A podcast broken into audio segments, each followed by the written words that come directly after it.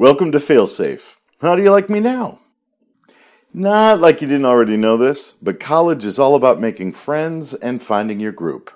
Did you ever notice how people who like the same things seem to find each other in college? Well, it's one of the reasons your school has student organizations. People with similar interests and values hang out together. They get each other.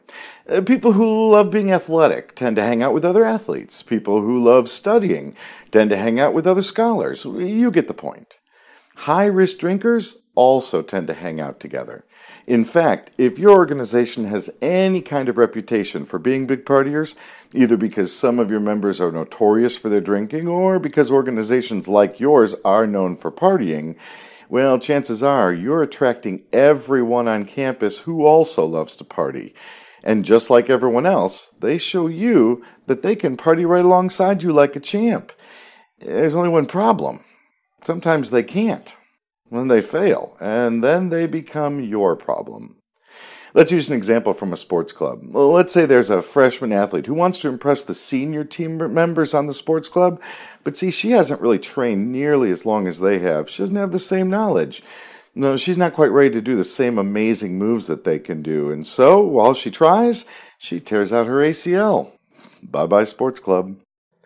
Well, the same thing happens way more often than you think with new students who try to drink like a pro but who have no clue how to do it safely.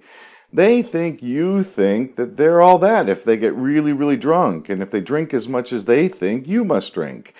But instead, they just get really, really drunk and have all kinds of problems. You wind up cleaning up after them, or carting them to the ER, or picking them up from detox, this happens every day. I mean, a lot on campuses all over the country. And instead of impressing you with their ability to party alongside you, well, they become the liability to the entire organization. But there are lots of reasons why a new member in your group might assume that he or she had to party hardy to fit in. Our assumptions about a lot of things can be off when we're new. We think straight A students study all the time, or that people who are good at sports train really hard all the time.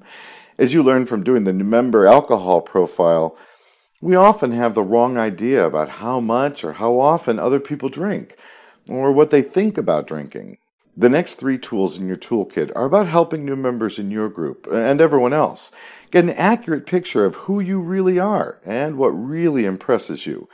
You'll have a chance to communicate your standards and share your successes at avoiding problems when drinking. More importantly, you'll be able to help people understand what makes them a vibrant member of your group. Three tools, one result. Everybody's on the same page, so everybody wins.